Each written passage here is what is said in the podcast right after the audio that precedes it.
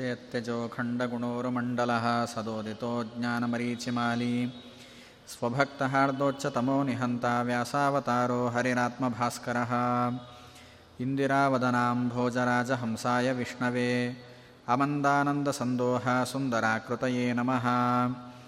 ನಮಾಮಿ ಶ್ರೀಮದಾನಂದತೀರ್ಥಾಚಾರ್ಯಂ ಪರಂ ಗುರುಂ ಯಸ್ಯ ವಾಣೀ ಕೃಪಾಣೀಯಂ ನಿಕೃಂತತಿ ಭವಾಟವೀಂ. ಆನಂದತೀರ್ಥೋಪದಿಷ್ಟೋ ನಿಧಿರ್ನಾರಾಯಣಾಃ ಪಯಃ ಪ್ರದರ್ಶಿತೋ ಯೇನ ಸಮ್ಯಕ್ ಜಯತೀರ್ಥಂ ತಮಾಶ್ರಯೇ. ಮೂಕೋಪಿ ಯತ್ಪ್ರಸಾದೇನ ಮುಕುಂದಶಯನಾಯತೆ ರಾಜರಾಜಾಯತೆ ರಿಕ್ತೋ ರಾಘವೇಂದ್ರಂ ತಮಾಶ್ರಯೇ. ವಿಶ್ವೇಶರಾಮಪೂಜಾಢ್ಯೋ ವಿಶ್ವತೀರ್ಥೇಶ ದೃಷ್ಟಿದಃ ವಿಶ್ವೇಶತೀರ್ಥಗುರುರಾಟ್ ವಿಶ್ವವಿದ್ಯಾಪ್ರದೋಸ್ತು ಮೇ. ಚರಕರ್ಜುರುಗುರುಂ ಲಬ್ಧ್ವಾ ರಾಘವೇಂದ್ರಂ ಭಜನ್ ಶಮಂ ಯೋಪಾಠಯನ್ನಮಸ್ತಸ್ಮೈ ಬಾದರಾಯಣ ಭಿಕ್ಷವೇ. ನಮೋ ಮಹದ್ಭ್ಯೋಸ್ತು ನಮಃ ಶಿಶುಭ್ಯೋ ನಮೋ ಯುವಭ್ಯೋ ನಮಾವಟುಭ್ಯಃ ಯೇ ಬ್ರಾಹ್ಮಣಾಗಾಮವಧೂತಲಿಂಗಾಃ ಚರಂತಿ ತೇಭ್ಯಃ ಶಿವಮಸ್ತು ರಾಜ್ಞಾಂ. ನಾರಾಯಣಂ ಸುರಗುರುಂ ಜಗದೇಕನಾಥಂ ಭಕ್ತಪ್ರಿಯಂ ಸಕಲಲೋಕನಮಸ್ಕೃತಂಚ ತ್ರೈಗುಣ್ಯವರ್ಜಿತಮಜಂ ವಿಭುಮಾದ್ಯಮೀಶಂ ವಂದೇ ಭವಘ್ನಂ ಅಬರಾಸುರಸಿದ್ಧವಂದ್ಯಂ. ನಾರಾಯಣಂ ನಮಸ್ಕೃತ್ಯ ನರಂ ಚೈವ ನರೋತ್ತಮಂ ದೇವೀಂ ಸರಸ್ವತೀಂ ವ್ಯಾಸಂ ತತೋ ಜಯಮುದೀರಯೇತ್. ಶ್ರೀಗುರುಭ್ಯೋ ನಮಃ ಹರಿ ಓಂ.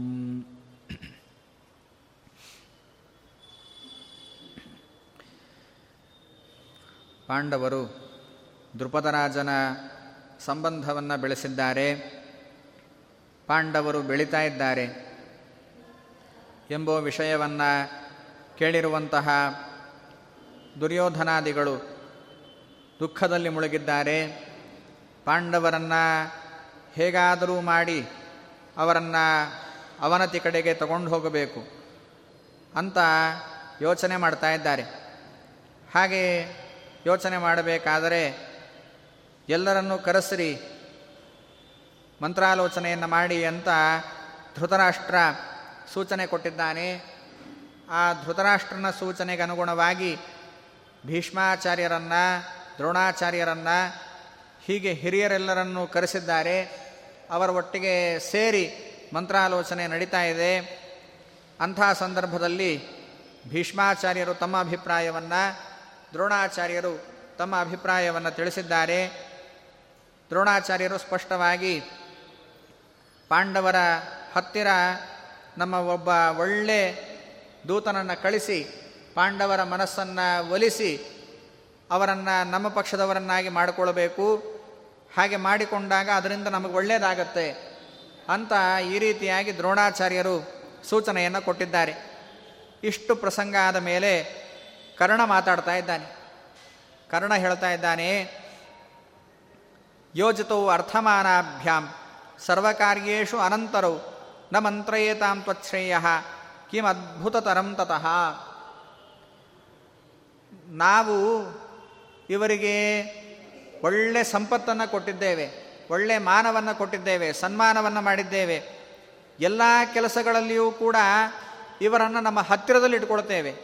ಯಾರನ್ನು? ಭೀಷ್ಮಾಚಾರ್ಯರನ್ನು, ದ್ರೋಣಾಚಾರ್ಯರನ್ನು. ಇಷ್ಟು ಮಾಡಿಯೂ ಕೂಡ ದುರ್ಯೋಧನ ನಿನಗೆ ಶ್ರೇಯಸ್ಕರವಾದ್ದನ್ನು ಇವರು ಹೇಳಲ್ಲಲ್ಲ, ಇದಕ್ಕಿಂತ ಅದ್ಭುತವಾದ ಸಂಗತಿ ಏನಿದೆ ಅಂತ ಕರ್ಣ ಹೇಳ್ತಾ ಇದ್ದಾನೆ. ದುಷ್ಟೇನ ಮನಸಾಯೋ ವೈ ಪ್ರಚ್ಛನ್ನೇನ ಅಂತರಾತ್ಮನ ಬ್ರೂಯಾನ್ ನಿಶ್ರೇಯಸಂ ನಾಮ ಕಥಂ ಕುರ್ಯಾತ್ ಸತಾಮತಂ. ಯಾರು ಕೆಟ್ಟ ಮನಸ್ಸಿನಿಂದ ಅವರು ತಮ್ಮ ಒಳಗಡೆ ಇರತಕ್ಕಂತಹ ಅಭಿಪ್ರಾಯವನ್ನು ಮುಚ್ಚಿಟ್ಟುಕೊಂಡು ಮೇಲುಗಡೆ ಒಳ್ಳೆ ಮಾತನ್ನು ಆಡಲಿಕ್ಕೆ ಪ್ರಯತ್ನ ಪಡ್ತಾರೋ ಅವರು ಸಜ್ಜನರಿಗೆ ಸಮ್ಮತವಾದ ರೀತಿಯಾಗಿ ನಡ್ಕೊಳ್ತಾ ಇದ್ದಾರೆ ಅಂತ ಹೇಗೆ ತಾನೇ ಹೇಳಲಿಕ್ಕೆ ಸಾಧ್ಯ? ನಮಿತ್ರಾಣಿ ಅರ್ಥಕೃತ್ಸೇಷು, ಮಿತ್ರರನ್ನು ನಂಬಬಾರ್ದು. ಯಾವುದೋ ಪ್ರಸಂಗ ಬಂದಿದೆ, ತುಂಬ ಕಷ್ಟಕರವಾದ ಸಂಗತಿ ನಡೆದಿದೆ ಅಂತ ಹೇಳಿದರೆ ನಮ್ಮ ಶ್ರೇಯಸ್ಸಿಗಾಗಿ ಮಿತ್ರರು ಒಳ್ಳೆಯದು ಮಾಡ್ತಾರಾ ಅಥವಾ ನಮಗೆ ಕೆಟ್ಟದು ಮಿತ್ರರಿಂದ ಆಗತ್ತಾ ಅಂತ ಹಾಗೆಲ್ಲ ಯೋಚನೆ ಮಾಡಲಿಕ್ಕೆ ಹೋಗಬೇಡ. ವಿಧಿಪೂರ್ವಂ ಹಿ ಸರ್ವಸ್ಯ ದುಃಖಂ ವಾ ಇದಿ ವಾ ಸುಖಂ. ನಮಗೆ ಮಿತ್ರರಿಂದ ಒಳ್ಳೆಯದಾಗತ್ತೆ ಕೆಟ್ಟದಾಗತ್ತೆ ಅನ್ನೋದು ಮುಖ್ಯ ಅಲ್ಲ. ವಿಧಿಪೂರ್ವಂ ಎಲ್ಲವೂ ಕೂಡ ವಿಧಿಬದ್ಧವಾಗಿದೆ, ಯಾವುದು ಏನಾಗಬೇಕು ಅಂತ ಸಿದ್ಧವಾಗಿದೆ. ಹಾಗಾಗಿ ಎಲ್ಲರಿಗೂ ದುಃಖ ಸುಖ ಅದರಿಂದಲೇ ಸಿಗತ್ತೆ. ಅವನು ಒಳ್ಳೆ ಬುದ್ಧಿವಂತನೋ ಅಥವಾ ದಡ್ಡನೋ ಅದು ಮುಖ್ಯ ಅಲ್ಲ, ಅವನು ಬಾಲಕನೋ ಅಥವಾ ವಯಸ್ಸಾದವನೋ ಅದು ಮುಖ್ಯ ಅಲ್ಲ, ಅವನಿಗೆ ಸಹಾಯಕರಾಗಿ ಯಾರಾದರೂ ನಿಂತಿದ್ದಾರೆ, ಸಹಾಯಕರಾಗಿ ಯಾರೂ ನಿಂತಿಲ್ಲ ಎಂಬುವಂತಹದ್ದು ಮುಖ್ಯ ಅಲ್ಲ.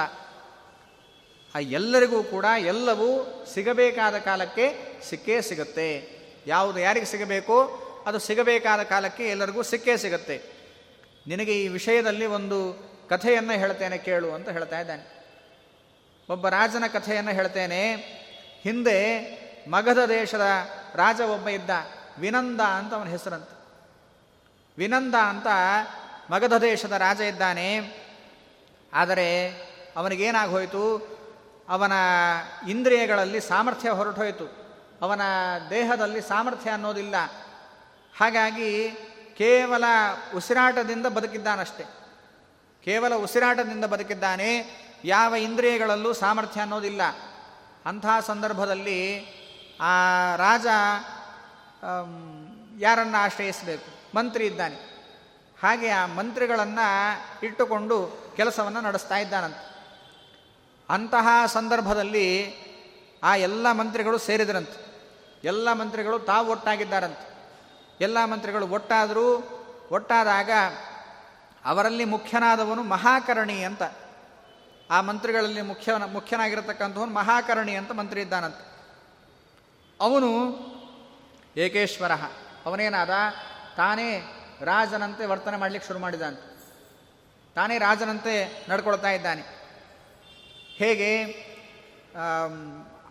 ಬೇರೆಯವರನ್ನು ಅವಮಾನ ಮಾಡ್ತಾ ಇದ್ದಾನೆ. ಅವನು ರಾಜನಿಗೆ ಸಂಬಂಧಪಟ್ಟಿರತಕ್ಕಂತಹ ಹಣವನ್ನು, ರತ್ನಗಳನ್ನು, ಸ್ತ್ರೀಯರನ್ನು, ಅವನಿಗೆ ಸೇರಬೇಕಾದ ಅನ್ನವನ್ನು, ಅದೆಲ್ಲವನ್ನು ಕೂಡ ತಾನೇ ಸ್ವೀಕಾರ ಮಾಡ್ತಾ ಇದ್ದಾನಂತೆ. ಹಾಗೆ ಅದನ್ನು ತಗೊಂಡು ಅವನಿಗೆ ಲೋಭ ಬೆಳೀತಾ ಹೋಯ್ತಂತೆ. ಮಹಾಕರ್ಣಿ ಎಂಬುವಂತಹ ಮಂತ್ರಿಗೆ ಲೋಭ ಬೆಳೀತಾ ಹೋಯ್ತಂತೆ. ಹಾಗೆ ಲೋಭ ಬೆಳೀತಾ ಇದ್ದ ಹಾಗೆ ಅವನಿಗನಿಸ್ತಂತೆ, ನಾನು ಈ ರಾಜ್ಯವನ್ನೇ ಆಳಬೇಕು ಅಂತ. ಬರೀ ಸುಮ್ಮನೆ ಇವನಿಗೆ ಸಂಬಂಧಪಟ್ಟಿದ್ದಷ್ಟೇ ಯಾಕೆ, ನಾನೇ ರಾಜನಾಗಿ ಆಳಬೇಕು ಅಂತ ಅವನಿಗನಿಸ್ತಂತೆ.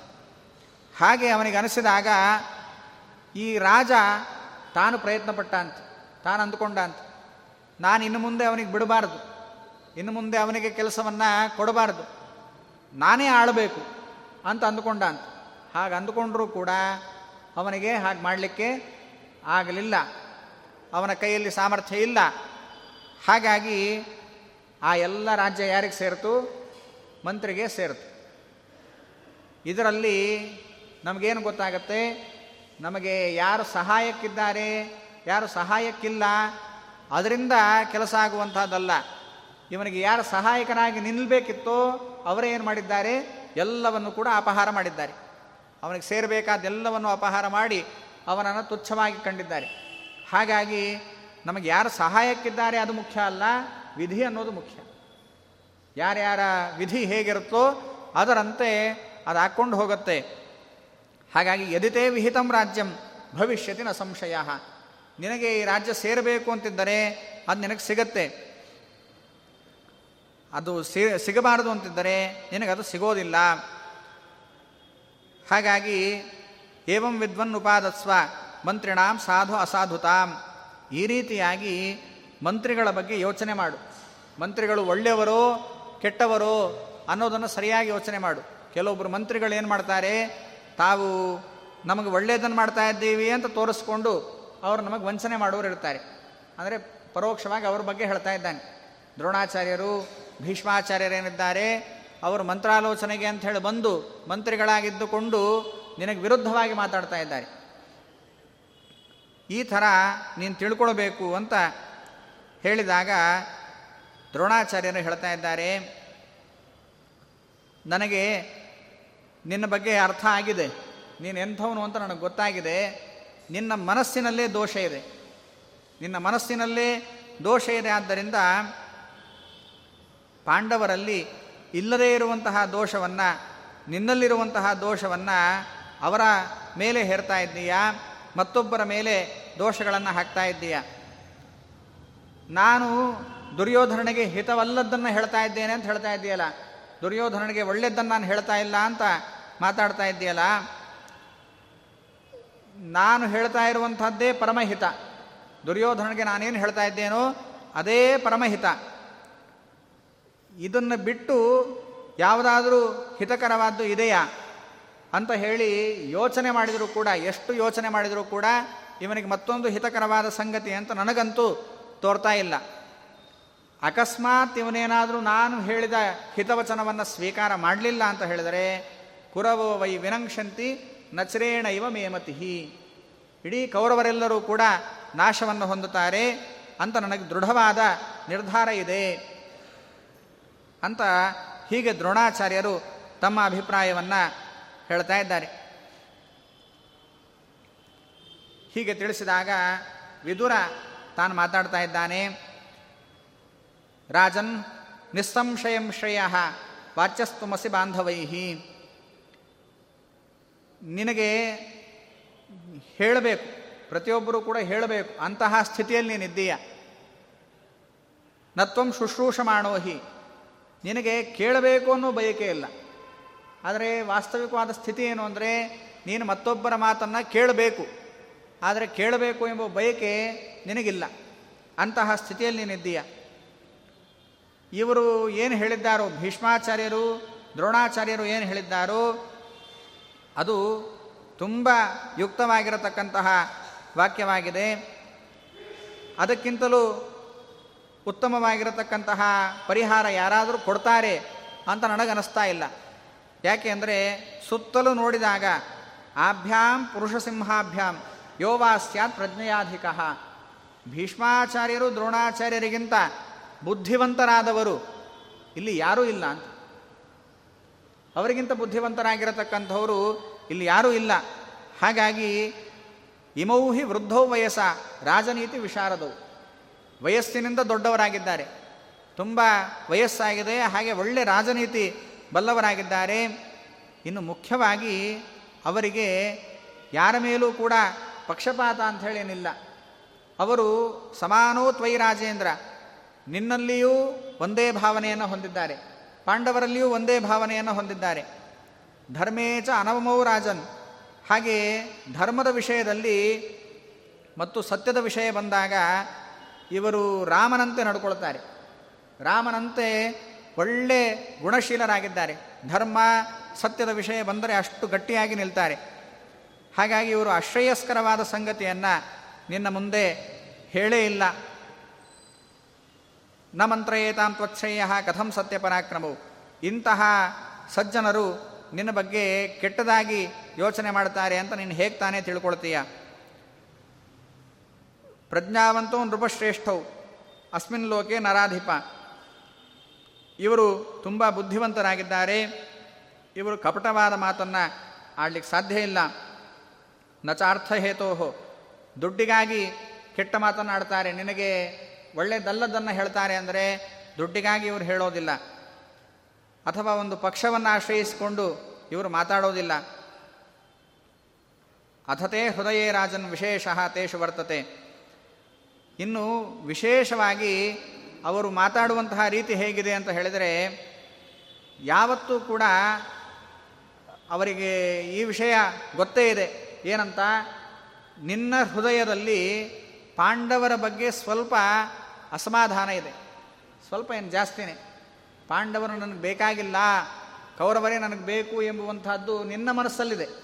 ಧೃತರಾಷ್ಟ್ರ, ನಿನ್ನ ಮನಸ್ಸಲ್ಲಿ ಇದು ಗಟ್ಟಿಯಾಗಿದೆ. ಹಾಗೆ ನಿನ್ನ ಮನಸ್ಸಲ್ಲಿ ಏನು ಅದು ಗಟ್ಟಿಯಾಗಿದೆಯೋ ಅದನ್ನು ಸರಿಪಡಿಸಬೇಕು ಅಂತ ಇವರು ನೋಡ್ತಾ ಇದ್ದಾರೆ. ಅಂದರೆ ನಿನ್ನ ಮನಸ್ಸಿನಲ್ಲಿ ಇಂತಹ ಭಾವನೆ ಇರುವಂತಹದ್ದು ಒಳ್ಳೆಯದಲ್ಲ, ಅದನ್ನಿನ್ನೂ ಮುರಿದು ಹೋಗೋ ಥರ. ಅಂದರೆ ಪಾಂಡವರು ನನಗೆ ಬೇಡವೇ ಬೇಡ, ಪಾಂಡವರು ಸತ್ತೋದರೂ ಪರವಾಗಿಲ್ಲ ಅಂತ ಆ ಥರ ಮಾತಾಡೋನು ಕರ್ಣ. ಕರ್ಣ ಆ ಥರ ಮಾತಾಡ್ತಾ ಇದ್ದಾನೆ. ಅದರ ಮೂಲಕ ನಿನ್ನ ಮನಸ್ಸಲ್ಲಿರುವಂತಹ ದ್ವೇಷವನ್ನು ಅವನೇನು ಮಾಡ್ತಾ ಇದ್ದಾನೆ, ಹೆಚ್ಚಿಸ್ತಾ ಇದ್ದಾನೆ. ಪಾಂಡವರು ಬೇಡ ಅಂತ ನಿನ್ನನ್ನು ಅಧರ್ಮದ ಕಡೆಗೆ ತೊಗೊಂಡು ಹೋಗ್ತಾ ಇದ್ದಾನೆ. ಆದರೆ ದ್ರೋಣಾಚಾರ್ಯರಾಗಿರಬಹುದು ಅಥವಾ ಭೀಷ್ಮಾಚಾರ್ಯರೇನು ಮಾತಾಡ್ತಾ ಇದ್ದಾರೋ, ನಿನ್ನ ಮನಸ್ಸಿನಲ್ಲಿ ಇರುವಂತಹ ಈ ಭೇದ ಏನಿದೆಯೋ, ಪಾಂಡವರ ಕೌರವರ ಬಗ್ಗೆ ಏನು ಭೇದ ಇದೆಯೋ, ವಿಭಾಗ ಇದೆಯೋ, ಆ ವಿಭಾಗವನ್ನು ಅವರು ಬೆಳೆಸಲಿಕ್ಕೆ ನೋಡ್ತಾ ಇಲ್ಲ, ಅವರು ಅದನ್ನು ಸರಿ ಮಾಡಬೇಕು ಅಂತ ನೋಡ್ತಾ ಇದ್ದಾರೆ, ನಿನ್ನನ್ನು ಸರಿಯಾದ ದಾರಿಗೆ ತರಬೇಕು ಅಂತ ನೋಡ್ತಾ ಇದ್ದಾರೆ. ಹಾಗಾಗಿ ಅವರು ನೋಚತು ವಿವೃತಂ ಕಿಂಚಿತ್ ನ ಹೇಷ ತವ ನಿಶ್ಚಯ. ಆದ್ದರಿಂದ ಅವರು ತುಂಬ ಸ್ಪಷ್ಟವಾಗಿ ಹೇಳಲಿಲ್ಲ. ಅವರು ದ್ರೋಣಾಚಾರ್ಯರಾಗಲಿ ಭೀಷ್ಮಾಚಾರ್ಯರಾಗಲಿ ತುಂಬ ಸ್ಪಷ್ಟವಾಗಿ ಹೇಳಲಿಲ್ಲ. ಏನು ಅಂತ ಹೇಳಿದರೆ, ರಾಜ ನಮಗೆ ಗೊತ್ತು ನಿನ್ನ ಮನಸ್ಸಿನಲ್ಲಿ ಪಾಂಡವರು ನಿನಗಿಷ್ಟ ಇಲ್ಲ ಎಂಬುದು ನಮಗೆ ಗೊತ್ತು, ನೀನು ಅವರಿಗೆ ಮೋಸ ಮಾಡ್ತಾ ಇದ್ದೀಯಾ ಅಂತ ಬಾಯಿ ಬಿಟ್ಟು ಸ್ಪಷ್ಟವಾಗಿ ಅವ್ರು ಹೇಳಲಿಲ್ಲ. ಯಾಕೆಂದರೆ ಅದನ್ನು ಗಟ್ಟಿಪಡಿಸೋದು ಬೇಡ ಅಂತ, ಅದನ್ನ ಇನ್ನೂ ಗಟ್ಟಿ ಮಾಡೋದು ಬೇಡ ಅನ್ನೋ ಕಾರಣಕ್ಕಾಗಿ ಈ ಮಾತನ್ನು ಹೇಳಬೇಕಿತ್ತು. ವಾಸ್ತವಿಕವಾಗಿ ಅವ್ರು ಹೇಳಬೇಕಿತ್ತು ಏನಂತ, ನೀನು ಮೋಸ ಮಾಡ್ತಿದ್ದೀಯ, ಪಾಂಡವರಿಗೆ ವಂಚನೆ ಮಾಡ್ತಾ ಇದ್ದೀಯಾ ಅಂತ ಅವ್ರು ಹೇಳಬೇಕಿತ್ತು. ಆದರೆ ನಿನ್ನ ಮನಸ್ಸಲ್ಲಿ ಅದು ಇನ್ನೂ ಗಟ್ಟಿಯಾಗಿ ಕೊಡೋದು ಬೇಡ ಅನ್ನೋ ಕಾರಣಕ್ಕಾಗಿ ಅವರು ಮುಚ್ಚಿಟ್ಟು ಪಾಂಡವರನ್ನು ಕರ್ಕೊಂಡು ಬಾ, ಅವರಿಗೆ ಒಳ್ಳೇದು ಮಾಡು ಅಂತ ಹಂಗೆ ಹೇಳ್ತಾ ಇದ್ದಾರೆ, ನಿನ್ನ ತಪ್ಪನ್ನು ಹೇಳ್ತಾ ಇಲ್ಲ. ಆದರೆ ನಹೇಶ ತವ ನಿಶ್ಚಯ, ನನಗೊಂದು ಸ್ಪಷ್ಟವಾಗಿ ಗೊತ್ತು, ಇವರೇನು ಹೇಳಿದ್ದಾರೋ ಅದು ನಿನ್ನ ಮನಸ್ಸಲ್ಲಿಲ್ಲ ಅಂತ. ಭೀಷ್ಮಾಚಾರ್ಯರು ದ್ರೋಣಾಚಾರ್ಯರು ಏನು ಹೇಳಿದ್ದಾರೋ ಅದು ನಿನ್ನ ಮನಸ್ಸಲ್ಲಿ ಇಲ್ಲ ಎಂಬುವಂಥದ್ದು ನನಗೆ ಸ್ಪಷ್ಟವಾಗಿ ಗೊತ್ತಾಗ್ತಾ ಇದೆ. ತಥಾಪಿ ಅಶಕ್ಯತಾಂ ತೇಷಾಂ ಆಹತು ಪುರುಷರ್ಷಭೌ ತತ್ ತಥಾ ಪುರುಷಂ ವ್ಯಾಘ್ರ ತವ ತದ್ ಭದ್ರಮಸ್ತುತೆ. ಹಾಗಿದ್ದರೂ ಇಷ್ಟು ಅಶಕ್ಯವಾದ ಕೆಲಸ ಇದು, ನಿನ್ನ ಮನಸ್ಸಲ್ಲಿ ಅದಿಲ್ಲ, ಹೀಗೆ ಮಾಡಬೇಕು ಅಂತ ನಿನ್ನ ಮನಸ್ಸಲ್ಲಿ ಇಲ್ಲ, ಹಾಗಿದ್ದರೂ ಕೂಡ ಅದನ್ನು ಇವರು ಹೇಳಿದ್ದಾರೆ. ಈಗ ಹೀಗೆ ಮಾಡಿದರೆ ಒಳ್ಳೆಯದು ಅಂತ ಹೇಳಾಗಿದೆ. ಅಂತಹ ಸಂದರ್ಭದಲ್ಲಿ ಅದನ್ನು ನೀನು ಮಾಡಿಬಿಟ್ಟು ಅಂದರೆ ನಿನಗೆ ಮಂಗಳ ಆಗತ್ತೆ, ನಿನಗೆ ಒಳ್ಳೆಯದಾಗಲಿ ಅಂತ ಮಾತ್ರ ನಾನು ಆಶಿಸ್ತೇನೆ ಅಂತ ಹೀಗೆ ವಿದುರ ನೇರವಾಗಿ ತಿಳಿಸ್ತಾ ಇದ್ದಾನೆ. ಯಾಕೆ ಅಂತ ಹೇಳಿದರೆ, ಅಲ್ಲಿ ಯಾರು ನಿಂತಿದ್ದಾನೆ? ಧನಂಜಯ ಇದ್ದಾನೆ, ಅರ್ಜುನ. ಅವನು ಸವ್ಯಸಾಚಿ, ಅವನು ಹೇಗೆ ಬಲಗೈಯಲ್ಲಿ ಬಾಣವನ್ನು ಪ್ರಯೋಗ ಮಾಡ್ತಾನೋ ಅಷ್ಟೇ ಸಹಜವಾಗಿ ಎಡಗೈಯಲ್ಲೂ ಬಾಣವನ್ನು ಪ್ರಯೋಗ ಮಾಡ್ತಾನೆ. ಅಂತಹ ಪರಾಕ್ರಮಿಯಾಗಿರತಕ್ಕಂಥವನು. ಅವನು ನಿಂತ ಯುದ್ಧಕ್ಕೆ ಅಂತ ಹೇಳಿದರೆ ಇಂದ್ರನು ಅವನನ್ನು ಗೆಲ್ಲಲಿಕ್ಕೆ ಸಾಧ್ಯ ಇಲ್ಲ. ಇನ್ನು ಆ ಕಡೆ ಭೀಮಸೇನ ಇದ್ದಾನೆ. ಅವನ ಬಲ ಎಂಥದ್ದು? ನಾಗಾಯುತ ಬಲಹ ಮಹಾನ್. ಅವನ ಬಲ ಎಂಥದ್ದು ಅಂತ ಹೇಳಿದರೆ 10,000 ಆನೆಗಳ ಬಲ ಒಂದು ಅಂತ. ಇಷ್ಟು ಬಲ ಇದೆ ಅಂತ ಹೇಳ್ತಾ ಇದ್ದಾರೆ. ತುಂಬ ಆಶ್ಚರ್ಯಕರವಾಗಿ ವರ್ಣಿಸ್ತಾರೆ. ಮಹಾಭಾರತದಲ್ಲಿ ಹೇಳಬೇಕಾದ್ರೆ, ಯುದ್ಧ ಸಂದರ್ಭವನ್ನು ವರ್ಣಿಸಬೇಕಾದರೆ, ಭೀಮನ ಬಲವನ್ನು ಹೇಳಬೇಕಾದ್ರೆ ಹೇಳ್ತಾರೆ, ಭೀಮ ಯುದ್ಧ ಮಾಡಿದ ಅಂತ. ಯುದ್ಧ ಮಾಡಬೇಕಾದರೆ ಆ ಆನೆಗಳನ್ನು, ಎದುರುಗಡೆ ಸಿಕ್ಕ ಆನೆಗಳನ್ನು ತಗೊಂಡು ಬಿಸಾಕ್ತಾ ಇದ್ದಂತೆ, ಆನೆಗಳನ್ನು ತಗೊಂಡು ಆ ರಥದ ಮೇಲೆ ಹಾಕ್ತಾ ಇದ್ದಂತೆ. ಹಾಗೆ ರಥದ ಮೇಲೆ ಬಿಸಾಕಿ ಆ ರಥಗಳೆಲ್ಲ ಪುಡಿಯಾಗೋ ಥರ ಆನೆಯಿಂದ ಆನೆಯನ್ನು ಕೊಂದುಬಿಡೋದು, ಹಾಗೆಲ್ಲ ಮಾಡ್ತಾ ಇದ್ದಂತೆ. ಆ ಥರ ಮಾಡ್ತಾ ಮಾಡ್ತಾ ಆನೆಯನ್ನು ಹೀಗೆ ಮೇಲುಗಡೆ ಎಸೆದ್ರೆ ಕೆಲವೊಂದು ಆನೆಗಳು ಗುರುತ್ವಾಕರ್ಷಣೆಯ ರೇಖೆಯನ್ನು ದಾಟಿ ಮೇಲೆ ಹೋಗ್ಬಿಟ್ವಂತೆ. ಆ ಗುರುತ್ವಾಕರ್ಷಣೆಯ ರೇಖೆಯನ್ನು ದಾಟಿ ಮೇಲುಗಡೆ ಹೋದ ಆನೆಗಳು ಅವಲ್ಲೇ ಸಂಚಾರ ಮಾಡಿದ್ವಂತೆ, ಕೆಳಗಡೆ ಬರಲಿಲ್ಲಂತೆ. ಅದು ಹಾಗೆ ಆ ಥರ ಆನೆಗಳನ್ನು ಎಸ್ತಿದ್ದಾನಂತೆ. ಇದನ್ನು ಕೇಳಿದಾಗ ಜನಮೇಜಯ ನಂಬಲಿಲ್ಲ ಅಂತ ಹೇಳ್ತಾರೆ. ಜನಮೇಜಯನಿಗೂ ಆಶ್ಚರ್ಯ ಆಯ್ತಂತೆ, ಹಿಂಗಾಗತ್ತಾ ಅಂತ. ಅದು ಕೊನೆಗೆ ವೇದವ್ಯಾಸರು ತೋರಿಸಿದ್ರಂತೆ, ನೋಡಲ್ಲ ಹಾರ್ತಾ ಇವೆ ನೋಡು ಅಂತ, ಭೀಮ ಎಸೆದ ಆನೆಗಳು ಹಾರ್ತಾ ಇವೆ ನೋಡು ಅಂತ ದಿವ್ಯ ದೃಷ್ಟಿ ಕೊಟ್ಟು ತೋರಿಸಿದ್ರಂತೆ. ಆ ಥರ ಭೀಮನ ಯುದ್ಧ ಅಂತ. ಅಂತಹ ಬಲಿಷ್ಠ ಅವನು, ನಾಗಾಯುತ ಬಲ. 10,000 ಆನೆಗಳ ಬಲ ಅವನಲ್ಲಿ ವ್ಯಕ್ತವಾಗತ್ತೆ. ಅಂತಹ ಭೀಮ ಅಲ್ಲಿದ್ದಾನೆ, ಅವನನ್ನು ಗೆಲ್ಲಕ್ಕೆ ಸಾಧ್ಯನಾ? ತಥೈವ ಕೃತಿನೋ ಯುದ್ಧೇ ಯಮೋ ಯಮಸುತಾವಿವ ಕಥಂ ವಿಷಹಿತುಂ ಶಕ್ಯಃ ರಣೇ ಜೀವಿತುಮಿಚ್ಛತ. ಹಾಗೆಯೇ ಆ ಇಬ್ಬರು ನಕುಲ ಸಹದೇವರಿದ್ದಾರಲ್ಲ, ಅವರೇನು ಕಡಿಮೆನಾ? ಅವರು ಕೂಡ ಯಮನ ಮಕ್ಕಳಂತೆ ಕಾಣಿಸ್ತಾರೆ. ಅವರನ್ನು ಎದುರಿಸಿ ಯಾರು ತಾನೇ ಯುದ್ಧ ಮಾಡಬೇಕು ಅಂತ ಅಂದ್ಕೊಳ್ತಾರೆ.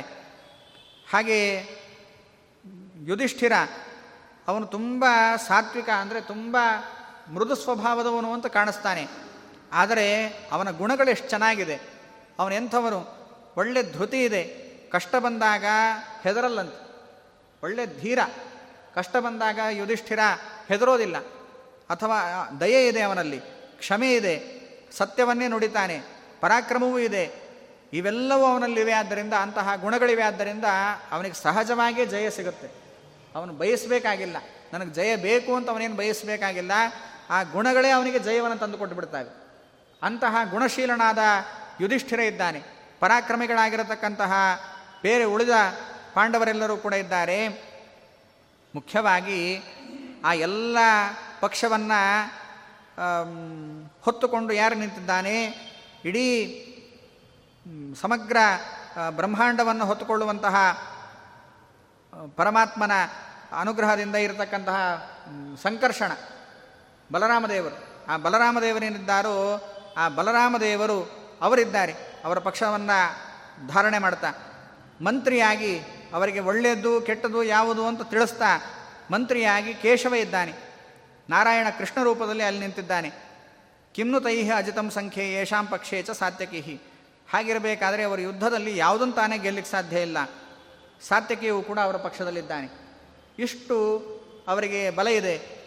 ಈಗ ಅಂತೂ ದ್ರುಪದ ಶ್ವಶುರಃ, ದ್ರುಪದ ಮಾವನಾಗಿ ಬಂದಿದ್ದಾನೆ, ಹಾಗೆಯೇ ಭಾವಮೈದನಾಗಿ ಧೃಷ್ಟದ್ಯುಮ್ನ ಬಂದಿದ್ದಾನೆ. ಆ ಧೃಷ್ಟದ್ಯುಮ್ನ ಮೊದಲಾಗಿರತಕ್ಕಂತಹ ಅವನ ತಮ್ಮಂದಿರು, ಧೃಷ್ಟದ್ಯುಮ್ನ ತಮ್ಮಂದಿರೆಲ್ಲ ಏನಿದ್ದಾರೋ ಅವರೂ ಕೂಡ ಈ ಕಡೆ ಸಹಾಯಕ್ಕೆ ನಿಲ್ತಾರೆ. ಹೀಗೆ ಸಹ ಅಶಕ್ಯತಾಂಚ ವಿಜ್ಞಾಯ ತೇಷಾಂ ಯುದ್ಧೇನ ಭಾರತ. ಆದ್ದರಿಂದ ಅವರ ಒಟ್ಟಿಗೆ ಯುದ್ಧ ಎಂಬುವಂಥದ್ದು ಅಶಕ್ಯ, ಅಸಾಧ್ಯ. ಪಾಂಡವರೊಟ್ಟಿಗೆ ಯುದ್ಧ ಮಾಡುವಂಥದ್ದು ಸಾಧ್ಯ ಇಲ್ಲ ಎಂಬುದನ್ನು ತಿಳಿದು ಅವರು ಈ ದಾಯಾದಿಗಳು ಅನ್ನೋದನ್ನು ತಿಳಿದುಕೊಂಡು ಅವರಿಗೆ ಸೇರಬೇಕಾಗಿರತಕ್ಕಂಥದ್ದು ಅವರಿಗೆ ಕೊಟ್ಟು ನೀನು ನಡ್ಕೊಳ್ಳುವಂಥದ್ದು ಒಳ್ಳೆಯದು. ಯಾಕೆ ಅಂದರೆ ನಿನಗೀಗಾಗಲೇ ಭಾರೀ ಅಯಶಸ್ಸು, ನಿನಗೆ ಅಪಕೀರ್ತಿ ಬರಬೇಕಿತ್ತು. ಯಾವ ಅಪಕೀರ್ತಿ ಅಂತ ಹೇಳಿದರೆ, ಪುರೋಚನನನ್ನು ಕಳಿಸಿ ಅವರನ್ನು ಅರಗಿನ ಮನೆಯಲ್ಲಿ ಸುಟ್ಟು, ಪಾಂಡವರನ್ನು ಅರಗಿನ ಮನೆಯಲ್ಲಿ ಸುಟ್ಟು ನಾಶ ಮಾಡಬೇಕು ಅಂತ ನೀವು ಯೋಚನೆ ಮಾಡಿದ್ರಲ್ಲ, ಹಾಗೇನಾದರೂ ಆಗಿಬಿಟ್ಟಿದ್ರೆ ಎಷ್ಟು ಅಪಕೀರ್ತಿ. ಈ ಥರ ವಂಚನೆಯಿಂದ ತಮ್ಮವರನ್ನು ಕೊಂದುಬಿಟ್ರು ಅಂತ, ತಮ್ಮ ಮಕ್ಕಳಿನ ಥರ, ಅಂದರೆ ಪಾಂಡವರು ಅಂದರೆ ಮಕ್ಕಳೇ, ನಿನಗೂ ಮಕ್ಕಳ ಥರನೇ, ಅಂಥವರನ್ನು ಬೆಂಕಿ ಹಾಕಿ ಕೊಲಿಸಿಬಿಟ್ಟ ಅಂತ ಆಗಿಬಿಟ್ಟಿದರೆ ಎಷ್ಟು ಅಪಕೀರ್ತಿ ವಿಷಯ. ಅದು ನಡೀಲಿಲ್ಲ, ಅದೇನೋ ದೈವ, ಹಾಗೇನೋ ಆಗಲಿಲ್ಲ.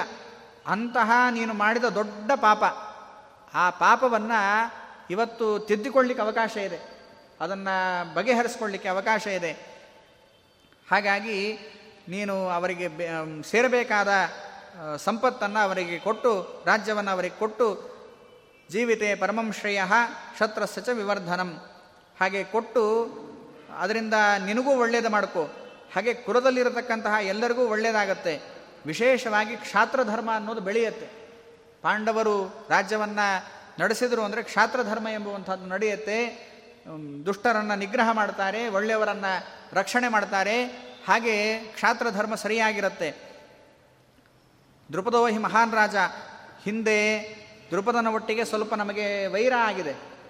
ದ್ರುಪದ ರಾಜನ ವಿರುದ್ಧವಾಗಿ ಇವರೆಲ್ಲ ಹೋಗಿದ್ದಾರೆ. ಯಾರು?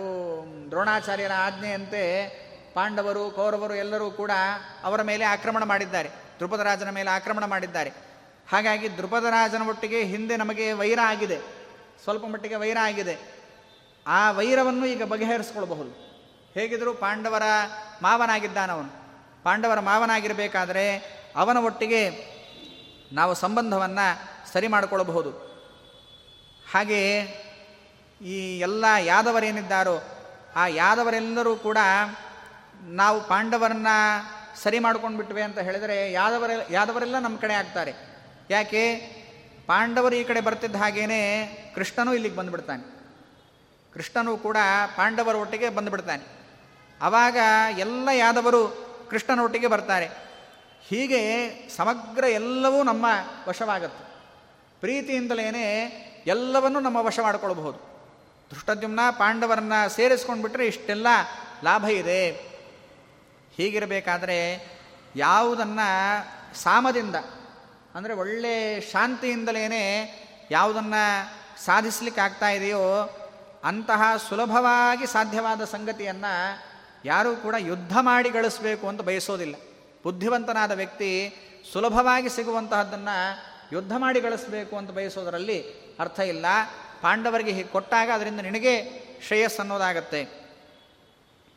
ಇನ್ನು ಈ ಎಲ್ಲ ಜನರಿದ್ದಾರಲ್ಲ, ನಿನ್ನ ಇಡೀ ರಾಜ್ಯದ ಜನರೇನಿದ್ದಾರೋ ಆ ಎಲ್ಲ ಜನರ ಮನಸ್ಥಿತಿಯನ್ನು ಗಮನಿಸು. ಇಡೀ ರಾಜ್ಯದ ಜನರ ಮನಸ್ಥಿತಿ ಹೇಗಿದೆ ಅಂತ ಹೇಳಿದರೆ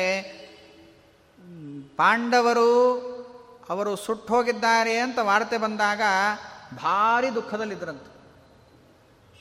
ಆದರೆ ಯಾವಾಗ ಪಾಂಡವರು ಬದುಕಿದ್ದಾರೆ ಅಂತ ವಿಷಯ ಗೊತ್ತಾಯಿತು, ಇಡೀ ಎಲ್ಲರೂ ಹಬ್ಬವನ್ನು ಆಚರಣೆ ಮಾಡಿದ್ದಾರಂತೆ. ಇಡೀ ನಿನ್ನ ರಾಜ್ಯದ ಜನರು ಎಲ್ಲರೂ ಭಾರಿ ದೊಡ್ಡ ಹಬ್ಬವನ್ನು ಆಚರಿಸಿದ್ದಾರೆ. ಅದನ್ನು ನೋಡಿದಾಗ ಗೊತ್ತಾಗುತ್ತೆ ಪ್ರಜೆಗಳು ಏನನ್ನು ಬಯಸ್ತಾ ಇದ್ದಾರೆ. ಎಲ್ಲ ಪ್ರಜೆಗಳು ಕೂಡ ಪಾಂಡವರು ನಮಗೆ ರಾಜರಾಗಬೇಕು, ಪಾಂಡವರು ಇಲ್ಲಿರಬೇಕು, ನಮ್ಮ ಹತ್ತಿರ ಪಾಂಡವರು ಇರಬೇಕು ಅನ್ನೋದನ್ನು ಎಲ್ಲರೂ ಬಯಸ್ತಾ ಇದ್ದಾರೆ. ನಿನಗೂ ವಯಸ್ಸಾಗ್ತಾ ಬಂತು, ನಿನಗೂ ಕೂಡ ಕಣ್ಣು ಕಾಣಿಸೋದಿಲ್ಲ, ನಿನಗೂ ವಯಸ್ಸಾಗ್ತಾ ಬಂದಿದೆ. ಇಂತಹ ಸಂದರ್ಭದಲ್ಲಿ ಆ ಹಾಳಾದ ದುರ್ಯೋಧನ, ಕರ್ಣ, ಶಕುನಿ ಇಂಥವರ ಸಹಾಯವನ್ನು ಪಡಿಬೇಡ.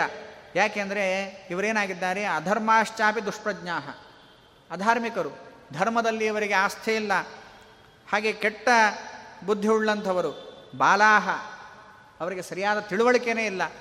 ಬಾಲಕರಂತೆ ನಮಗದು ಬೇಕು ಇದು ಬೇಕು ಅಂತ ಹಠ ಮಾಡುವಂಥವರಷ್ಟೇ ಹೊರತು ಯಾವುದು ಸರಿ ಯಾವುದು ತಪ್ಪು ಅಂತ ವಿವೇಕವೇ ಇಲ್ಲ. ಅಂತಹ ನಡವಳಿಕೆ ಇರತಕ್ಕಂಥವ್ರು. ಹಾಗಾಗಿ ಅವರಂತೆ ನೀನು ನಡಿಲಿಕ್ಕೆ ಹೋಗಬೇಡ. ನಿನಗೆ ನಾನು ಇದನ್ನು ಮೊದಲೇ ಹೇಳಿದ್ದೇನೆ, ದುರ್ಯೋಧನನ ಅಪರಾಧದಿಂದ ಇಡೀ ಪ್ರಜೆಗಳೆಲ್ಲ ನಾಶ ಆಗ್ತಾರೆ ಅನ್ನೋದನ್ನು ನಿನಗೆ ನಾನು ಮೊದಲೇ ಹೇಳಿದ್ದೇನೆ. ಆ ಎಚ್ಚರವನ್ನು ಈಗಾದರೂ ತಾಳು ಅಂತ ದುರ್ಯೋಧನ ಹುಟ್ಟಿದಾಗಲೇ ಹೇಳಿದ್ದಂತೆ. ವಿದುರ ದುರ್ಯೋಧನ ಹುಟ್ಟಿದಾಗಲೇ ಹೇಳಿದ್ದ ಅಂತ, ಈ ಮಗು ಒಳ್ಳೆಯದಲ್ಲ ಇದು ಅಂತ. ಇದು ಹುಟ್ಟಿದ ಗಳಿಗೆ ನೋಡಿದಾಗ, ಶಕುನಗಳನ್ನು ಗಮನಿಸಿದಾಗ, ಇವನ್ನೆಲ್ಲ ನೋಡಿದಾಗ ಈ ಮಗು ಒಳ್ಳೆಯದಲ್ಲ, ಹಾಗಾಗಿ ಇವನನ್ನು ಉಳಿಸಬೇಡ, ಇವನಿದ್ದ ಅಂತ ಹೇಳಿಬಿಟ್ರೆ ಇಡೀ ಸಮಗ್ರ ಕುಲವೇ ನಾಶ ಆಗುತ್ತೆ. ನಿನಗೆ ಇವನು ಹೋದ ಅಂದರೆ ಉಳಿದ ಜನ ಆದರೂ, ಉಳಿದ ಮಕ್ಕಳಾದರೂ ಉಳಿತಾರೆ, ಇವನಿದ್ದ ಅಂತ ಹೇಳಿದರೆ ನಿನಗೆ ಯಾವ ಮಕ್ಕಳು ಕೂಡ ಉಳಿಯೋದಿಲ್ಲ ಅಂತ ಮೊದಲೇ ಹೇಳಿದ್ದ ಅಂತ. ಅದನ್ನು ಮತ್ತೆ ಮತ್ತೆ ತಿಳಿಸಿದ್ದೇನೆ. ಇವಾಗ ಅವನು ಬೆಳೆದು ನಿಂತಿದ್ದಾನೆ, ಅವನ ರೀತಿಯಲ್ಲಿ ನೀನು ನಡ್ಕೊಳ್ಬೇಡ, ಹಾಗೆ ನಡ್ಕೊಂಡ್ರೆ ಇಡೀ ಕುಲವೇ ನಾಶ ಆಗುತ್ತೆ, ಎಚ್ಚರವನ್ನು ತಾಳು ಅಂತ ಹೇಳ್ತಾ ಇದ್ದಾನೆ. ಹೀಗೆ ವಿದುರ ತಿಳಿಸಿದಾಗ ಧೃತರಾಷ್ಟ್ರ ಹೇಳ್ತಾ ಇದ್ದಾನೆ, ಹೌದು, ಭೀಷ್ಮಾಚಾರ್ಯರು ಹೇಳಿದ್ದು, ದ್ರೋಣಾಚಾರ್ಯರು ಹೇಳಿದ್ದೆಲ್ಲವೂ ಕೂಡ ನಮಗೆ ಹಿತವಾದ ವಾಕ್ಯವೇ. ಅವರೇನು ನಮಗೆ ತಿಳಿಸಿದ್ದಾರೋ ಅದೆಲ್ಲವೂ ಕೂಡ ಹಿತವಾದ ವಾಕ್ಯವೇ. ನೀನು ಕೂಡ ಸತ್ಯವನ್ನೇ ಹೇಳ್ತಾ ಇದ್ದೀಯಾ. ಯಾವ ರೀತಿಯಾಗಿ ಪಾಂಡವರೆಲ್ಲ ಪಾಂಡುರಾಜನ ಮಕ್ಕಳು, ಅದರಂತೆ ಅವರು ನನಗೂ ಮಕ್ಕಳಂತೇನೆ. ಹಾಗಾಗಿ ಯಥೈವ ಮಮ್ಮ ಪುತ್ರಾಣಾಂ ಇದಂ ರಾಜ್ಯಂ ವಿಧೀಯತೆ, ಯಾವ ರೀತಿಯಾಗಿ ಈ ರಾಜ್ಯ ಅನ್ನೋದು ನನ್ನ ಮಕ್ಕಳಿಗೆ ಸೇರಬೇಕು ಹಾಗೆ ಇದು ಪಾಂಡವರಿಗೂ ಸೇರಬೇಕಾಗಿರುವಂಥದ್ದು. ಆದ್ದರಿಂದ ವಿದುರ ನೀನೇ ಹೋಗು, ವಿದುರ ನೀನೇ ಅಲ್ಲಿಗೆ ಹೋಗು, ನೀನೇ ಅಲ್ಲಿಗೆ ಹೋಗಿ ಅವರನ್ನು ಕರ್ಕೊಂಡು ಬಾ, ಪಾಂಡವರನ್ನು ಸಾಂತ್ವನಗೊಳಿಸು, ಹಾಗೆ ಕುಂತಿ ದೇವಿಯನ್ನು ಕೂಡ ಕರ್ಕೊಂಡು ಬಾ. ಹಾಗೆಯೇ ದೇವತಾ ರೂಪವನ್ನು ಹೊಂದಿರತಕ್ಕಂತಹ ನಮ್ಮ ಸೊಸೆ ದ್ರೌಪದಿ ಏನಿದ್ದಾಳೆ ಅವಳನ್ನು ಕೂಡ ಕರ್ಕೊಂಡು ಬಾ. ನನಗೆ ತುಂಬ ಸಂತೋಷ ಆಗ್ತಾ ಇದೆ, ದೇವರ ಅನುಗ್ರಹದಿಂದ ಪಾರ್ಥರು ಬದುಕಿದ್ದಾರೆ. ಹಾಗೆಯೇ ಒಳ್ಳೆಯ ದ್ರೌಪದಿಯನ್ನು ಪಡೆದಿದ್ದಾರೆ, ದ್ರುಪದರಾಜನ ಸಂಬಂಧವನ್ನು ಪಡೆದಿದ್ದಾರೆ. ಇದೆಲ್ಲ ದೇವರ ಅನುಗ್ರಹ, ನಾವು ಬೆಳೀತಾ ಇದ್ದೇವೆ ಅನ್ನೋದನ್ನು ತಿಳಿದು ನನಗೆ ಭಾರಿ ಸಂತೋಷ ಆಗ್ತಾ ಇದೆ, ವಿದುರ ಅವರನ್ನು ಕರ್ಕೊಂಡು ಬಾ ಅಂತ ಹೇಳಿದಾಗ ವಿದುರ ಹೊರಟ ಅಂತ. ಆ ಪಾಂಚಾಲ ನಗರದ ಕಡೆಗೆ ವಿದುರ ಪ್ರಯಾಣವನ್ನು ಬೆಳೆಸ್ತಾ ಇದ್ದಾನೆ. ಸ್ವಲ್ಪ ದಿನಗಳ ಕಾಲ ಅವನು ಪ್ರಯಾಣವನ್ನು ಮಾಡಿ ವಿದುರ ಪಾಂಚಾಲ ದೇಶವನ್ನು ಸೇರಿದ್ದಾನಂತೆ. ಹಾಗೆ ಪಾಂಚಾಲ ದೇಶಕ್ಕೆ ಬಂದಾಗ ಆಗತಂ ವಿದುರಂ ಶುತ್ವ, ವಿದುರ ಬಂದಿದ್ದಾನೆ ಎಂಬ ವಿಷಯ ಗೊತ್ತಾಗ್ತಾ ಇದ್ದ ಹಾಗೆ ದ್ರುಪದ ಸ್ವಪುತ್ರೈಹಿ ಸಹಧರ್ಮಾತ್ಮ, ತನ್ನ ಮಕ್ಕಳ ಒಟ್ಟಿಗೆ ಬಂದಿದ್ದಾನೆ, ಬಂದು ಅವನಿಗೆ ಯೋಗ್ಯವಾದ ಸತ್ಕಾರವನ್ನು ಮಾಡಿದ್ದಾನಂತೆ. ಮತ್ತೊಂದು ದೇಶದಿಂದ ಅವನು ಬಂದಾಗ ಆ ವಿದುರನಿಗೆ ಸತ್ಕಾರವನ್ನು ಮಾಡಿದ್ದಾನೆ ದ್ರುಪದ ರಾಜ. ಹಾಗೆ ವಿದುರ ಪ್ರವೇಶ ಮಾಡಿದ್ದಾನೆ, ಒಳ್ಳೆಯ ಆಸನದಲ್ಲಿ ಕೂಡಿಸಿದ್ದಾರಂತೆ. ವಿದುರನನ್ನು ಒಂದು ಆಸನದಲ್ಲಿ ಕೂಡಿಸಿ ಅವನಿಗೆ ಮತ್ತೆ ಸತ್ಕಾರವನ್ನು ಮಾಡಿದ್ದಾರೆ. ಎದುರುಗೊಳ್ಳೋದು ಒಂದು, ಆಮೇಲೆ ಕೂಡಿಸಿ ಮತ್ತೆ ಪುನಃ ಸತ್ಕಾರವನ್ನು ಮಾಡಿದ್ದಾರಂತೆ. ಹಾಗೆ ಮಾಡಿದಾಗ ವಿದುರನು ಕೂಡ ಅವರಿಗೆ ಕೊಡಬೇಕಾದ ಗೌರವವನ್ನು, ಆ ದ್ರುಪದ ರಾಜ ಮೊದಲಾದವರಿಗೆ ಕೊಡಬೇಕಾದ ಗೌರವವನ್ನು ಕೊಟ್ಟಿದ್ದಾನೆ. ಇಬ್ಬರು ಪರಸ್ಪರ ಕುಶಲ ಪ್ರಶ್ನೆಯನ್ನು ಮಾಡಿದ್ದಾರಂತೆ. ಹೇಗಿದ್ದೀರಿ ಎಂಬುದಾಗಿ ಕುಶಲ ಪ್ರಶ್ನೆಯೆಲ್ಲ ಮಾಡಿದ್ದಾರೆ. ಅಷ್ಟೊತ್ತಿಗೆ ಪಾಂಡವರು ಅಲ್ಲಿ ಬಂದಿದ್ದಾರೆ. ಪಾಂಡವರು ಬಂದಿದ್ದಾರೆ, ಕೃಷ್ಣನೂ ಬಂದಿದ್ದಾನೆ. ಹಾಗೆ ಬಂದಾಗ ಆ ಪಾಂಡವರನ್ನೆಲ್ಲ ತಬ್ಬಿಕೊಂಡಿದ್ದಾನಂತ, ಪ್ರೀತಿಯಿಂದ ಪಾಂಡವರನ್ನೆಲ್ಲ ತಬ್ಬಿಕೊಳ್ತಾ ಇದ್ದಾನೆ, ಕೃಷ್ಣನನ್ನು ತಬ್ಬಿಕೊಂಡಿದ್ದಾನೆ. ಹಾಗೆ ತಬ್ಬಿಕೊಂಡು ಅವರೆಲ್ಲರನ್ನೂ ಕೂಡ ಕ್ಷೇಮವಾಗಿದ್ದೀರಾ ಅಂತೆಲ್ಲ ವಿಚಾರಿಸಿದ್ದಾರೆ. ಇದನ್ನು ಮತ್ತೆ ಮತ್ತೆ ಕೇಳಿದ ಅಂತ ವಿದುರ, ಮತ್ತೆ ಮತ್ತೆ ಪಾಂಡವರ ಹತ್ತಿರ ಕೇಳ್ತಾ ಇದ್ದಾನಂತ, ಹೇಗಿದ್ದೀರಿ, ಚೆನ್ನಾಗಿದ್ದೀರಾ, ಕ್ಷೇಮವಾಗಿದ್ದೀರಾ ಅಂತ ಮತ್ತೆ ಮತ್ತೆ ಕೇಳ್ತಾ ಇದ್ದಾನಂತ. ಅಂದರೆ ಇದನ್ನು ಮೊದಲೇ ಹೇಳಿ ಕಳಿಸಿದ್ದ ಧೃತರಾಷ್ಟ್ರ, ಇದೆಲ್ಲ ರಾಜನೀತಿ ಅಂತ, ಹೀಗೆ ಮಾತಾಡಬೇಕು ಅಂತ. ಅಂದರೆ ಒಬ್ಬರ ಮನಸ್ಸು ನೋಯಿಸಿದಾಗ ಅವರ ಹತ್ರ ಮತ್ತೆ ಮತ್ತೆ ಅದನ್ನು ಕೇಳಬೇಕಂತ, ಹೆಂಗಿದ್ದೀರಿ, ಚೆನ್ನಾಗಿದ್ದೀರಾ ಅಂತ. ಏನೇ ಕಷ್ಟ ಇದ್ರೂ ನಮ್ಮ ಹತ್ರ ಹೇಳಿಕೊಳ್ಳಿ ಅಂತ ಅವರಿಗೆ ಮನವರಿಕೆ ಆಗುವ ಥರ ಪೂರ್ಣವಾಗಿ ಕೇಳಬೇಕಂತ. ಹಾಗೆ ಇವನು ಮತ್ತೆ ಮತ್ತೆ ಕೇಳ್ತಾ ಇದ್ದಾನೆ. ಸ್ನೇಹಯುಕ್ತಂ ಪುನಃ, ಸ್ನೇಹದಿಂದ ಪ್ರೀತಿಯಿಂದ ವಿಚಾರಿಸ್ತಾ ಇದ್ದಾನಂತ. ಹೇಗಿದ್ದೀರಿ, ತುಂಬ ದಿವಸ ಆಯ್ತು ನಿಮ್ಮನ್ನು ನೋಡಿ, ಚೆನ್ನಾಗಿದ್ದೀರಾ, ಹೇಗೆ ಅಂತ ಮತ್ತೆ ಮತ್ತೆ ವಿಚಾರಿಸ್ತಾ ಇದ್ದಾನಂತ. ಹೀಗೆ ತೈಶ್ಚಾಪಿ ಅಮಿತ ಬುದ್ಧಿ ಸಹ ಪೂಜಿತಃ. ಅದಾದ ಮೇಲೆ ಅವರು ಸಮಾಧಾನದಿಂದ ವಿದುರನನ್ನು ಕೂಡ ಸತ್ಕರಿಸಿದ್ದಾರೆ. ಪಾಂಡವರು ವಿನಯದಿಂದ ಅವನನ್ನು ತಬ್ಬಿಕೊಂಡು ಮತ್ತೆ ಮತ್ತೆ ಅವನನ್ನು ನೋಡ್ತಾ ಆನಂದದಿಂದ ಕಣ್ಣೀರಿಡ್ತಾ ಇದ್ದಾರಂತೆ. ವಿದುರನನ್ನು ನೋಡ್ತಾ ಆನಂದದಿಂದ ಕಣ್ಣೀರಿಡ್ತಾ ಇದ್ದಾರಂತೆ.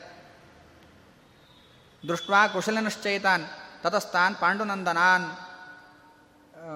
ಯಾಕೆ ಅಂದರೆ ಒಂದು ರೀತಿ ಇವನು ಕಾರಣ. ವಿದುರ ಆ ಅರಗಿನ ಮನೆಯಿಂದ ಪಾರಾಗಲಿಕ್ಕೆ ಸುರಂಗವನ್ನು ತೋಡಿಸಿದವನು. ವಿದುರನೇ ಮೊದಲೇ ಅರಗಿನ ಮನೆಗೆ ಹೋಗಬೇಕಾದ್ರೇ ಬೆಂಕಿಯಿಂದ ಜಾಗ್ರತೆ ಅಂತ ಹೇಳಿಬಿಟ್ಟಿದ್ದಂತೆ, ಸೂಚನೆ ಕೊಟ್ಟಿದ್ದಂತೆ. ಹಾಗೆ ಸೂಚನೆ ಕೊಟ್ಟು ಆ ಅರಗಿನ ಮನೆಯಿಂದ ಸುರಂಗ ಮಾರ್ಗವನ್ನು ಮಾಡಿಸಿದ್ದಂತೆ. ಅವರು ಪಾಂಡವರು ಬೆಂಕಿ ಬಿದ್ದಾಗ ಅಲ್ಲಿಂದ ವಾಪಸ್ ಬರಲಿಕ್ಕೆ ಹೋಗಲಿಕ್ಕೆ ದಾರಿಯನ್ನು ಮಾಡಿಸಿದ್ದಂತೆ. ಹಾಗಾಗಿ ಅವನನ್ನು ನೋಡಿ ಆನಂದದಿಂದ ಕಣ್ಣೀರು ಬರ್ತಾ ಇದೆ ಪಾಂಡವರಿಗೆ. ನೀವೆಲ್ಲ ಕುಶಲವಾಗಿರುವಂಥದ್ದನ್ನು ನೋಡಿ ಸಂತೋಷವಾಯಿತು ಅಂತ ತಿಳಿಸ್ತಾ ಪ್ರದದೌ ಚಾಪಿ ರತ್ನಾನಿ, ಬೇಕಾದಷ್ಟು ರತ್ನಗಳನ್ನು ಹಾಗೆ ಸಂಪತ್ತನ್ನು ಪಾಂಡವರಿಗೆ ಕೊಟ್ಟಂತ.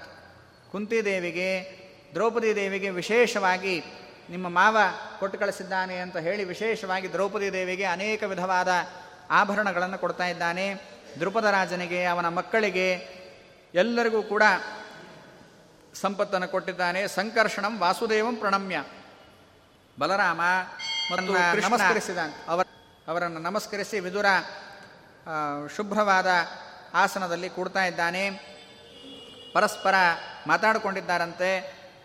ಹೀಗೆ ಮಾತಾಡಿಕೊಂಡ ಮೇಲೆ ವಿದುರ ಹೇಳ್ತಾ ಇದ್ದಾನೆ, ಭೀಷ್ಮಾಚಾರ್ಯರು, ದ್ರೋಣಾಚಾರ್ಯರು ಹಾಗೆ ಧೃತರಾಷ್ಟ್ರ ಅವರೆಲ್ಲ ಏನು ಹೇಳಿದ್ದಾರೆ ಅದನ್ನು ತಿಳಿಸ್ತಾ ಇದ್ದಾನೆ. ದ್ರುಪದಂ ಪಾಂಡುಪುತ್ರಾಣಂ, ಎಲ್ಲರ ಮಧ್ಯದಲ್ಲಿ ದ್ರುಪದರಾಜನ ಹತ್ತಿರ ಮಾತಾಡ್ತಾ ಇದ್ದಾನಂತೆ. ಏನಂತ ಹೇಳ್ತಾ ಇದ್ದಾನೆ, ರಾಜನ ಶೃಣು, ಈ ಮಾತನ್ನು ಕೇಳು. ಏನು ಅಂತ ಹೇಳಿದ್ರೆ, ಧೃತರಾಷ್ಟ್ರ ಅವನ ಮಕ್ಕಳ ಒಟ್ಟಿಗೆ ಸೇರಿಕೊಂಡು ನಿನ್ನ ಹತ್ರ ಈ ವಿಷಯವನ್ನು ಹೇಳಲಿಕ್ಕೆ ತಿಳಿಸಿದ್ದಾನೆ. ಎಲ್ಲ ಮಂತ್ರಿಗಳ ಒಟ್ಟಿಗೆ ಸೇರಿಕೊಂಡು, ಬಾಂಧವರ ಒಟ್ಟಿಗೆ ಸೇರಿಕೊಂಡು ಧೃತರಾಷ್ಟ್ರ ಈ ಮಾತನ್ನು ಹೇಳಿದ್ದಾನೆ. ಏನು ಅಂತ ಹೇಳಿದರೆ, ನಾವು ಕ್ಷೇಮವಾಗಿದ್ದೇವೆ, ನಾವು ಚೆನ್ನಾಗಿದ್ದೇವೆ, ನಿಮ್ಮ ವಿಷಯದಲ್ಲಿ ನಮಗೆ ಭಾರಿ ಪ್ರೇಮ ಇದೆ. ಪ್ರೀತಿ ಮಾಂಸ್ಥೆ ದೃಢಂ ಚಾಸೀತು ಸಂಬಂಧೇನ ನರಾಧಿಪ. ಮೊದಲು ನಿನ್ನ ಮೇಲೆ ನಮಗೆ ಅಭಿಮಾನ ಇತ್ತು, ಇವಾಗ ಸಂಬಂಧಿಕರಾದ ಮೇಲೆ ನಿಮ್ಮ ಮೇಲೆ ಇನ್ನೂ ನಮಗೆ ಅಭಿಮಾನ ಎಂಬುವಂಥದ್ದು ಬೆಳೆದಿದೆ. ಹಾಗೆ ಭೀಷ್ಮಾಚಾರ್ಯರು ಅವರೆಲ್ಲರೂ ಕೂಡ ನಿನ್ನ ಕುಶಲವನ್ನು ಕೇಳಿದ್ದಾರೆ. ದ್ರೋಣಾಚಾರ್ಯರು, ನಿನ್ನ ಪ್ರಿಯ ಮಿತ್ರ ಅವರೇನಿದ್ದಾರೋ ಅವರೂ ಕೂಡ ನಿನ್ನನ್ನು ಪ್ರೀತಿಯಿಂದ ಕೇಳಿದ್ದಾರೆ. ಹಾಗೆ ಅವರು ನಿನ್ನನ್ನು ತಬ್ಬಿಕೊಳ್ಳಬೇಕು ಅಂತ ಅಷ್ಟು ಪ್ರೀತಿಯಿಂದ ಮಾತಾಡಿದ್ದಾರೆ. ಹೀಗೆ ಧೃತರಾಷ್ಟ್ರಸ್ತು ಪಾಂಚಾಲ್ಯ ತ್ವಯಾ ಸಂಬಂಧಮೇವಾನ್, ಧೃತರಾಷ್ಟ್ರ ಅಂತೂ ನಿನ್ನ ಒಟ್ಟಿಗೆ ಸಂಬಂಧವನ್ನು ಮಾಡಿಕೊಂಡಿದ್ದರಿಂದ ತಾನು ಕೃತಾರ್ಥ ಅಂತ ಅಂದ್ಕೊಳ್ತಾ ಇದ್ದಾನೆ. ನನ್ನ ಜೀವನದಲ್ಲಿ ನಾನು ಕೃತಾರ್ಥನಾದೆ ಅಂತ ಧೃತರಾಷ್ಟ್ರ ಭಾರಿ ಸಂತೋಷವನ್ನು ಪಟ್ಟಿದ್ದಾನೆ. ಎಲ್ಲ ಕೌರವರಿಗೂ ಸಂತೋಷ ಆಗಿದೆ. ಯಥಾ ಸಂಬಂಧಕಂ ಪ್ರಾಪ್ಯ ಯಜ್ಞಸೇನ ತ್ವಯಾ ಸಹ. ಇಡೀ ರಾಜ್ಯವನ್ನು ಪಡೆದಾಗ ಅವರಿಗೆ ಆಗದೇ ಇರುವಂತಹ ಸಂತೋಷ ಅದು ನಿನ್ನ ಒಟ್ಟಿಗೆ ಸಂಬಂಧ ಆಗಿದೆ ಅಂತ ತಿಳಿದ ಕೂಡಲೇ ಅವರಿಗೆ ಅಷ್ಟು ಸಂತೋಷ ಎಂಬುವಂಥದ್ದಾಗಿದೆ. ಏತದ್ವಿದಿತ್ವಾತು ಭವಾನ್ ಪ್ರಸ್ಥಾಪಯತು ಪಾಂಡವಾನ್. ಇಷ್ಟು ಅವರ ಸಂತೋಷಕ್ಕೆ ಕಾರಣ ಯಾರು? ಪಾಂಡವರು. ಪಾಂಡವರು ಈ ಥರ ನಿನ್ನ ಕನ್ಯೆಯನ್ನು ಸ್ವೀಕಾರ ಮಾಡಿ ಅವನಿಗಷ್ಟು ಸಂತೋಷವನ್ನು ಕೊಟ್ಟಿದ್ದಾರೆ.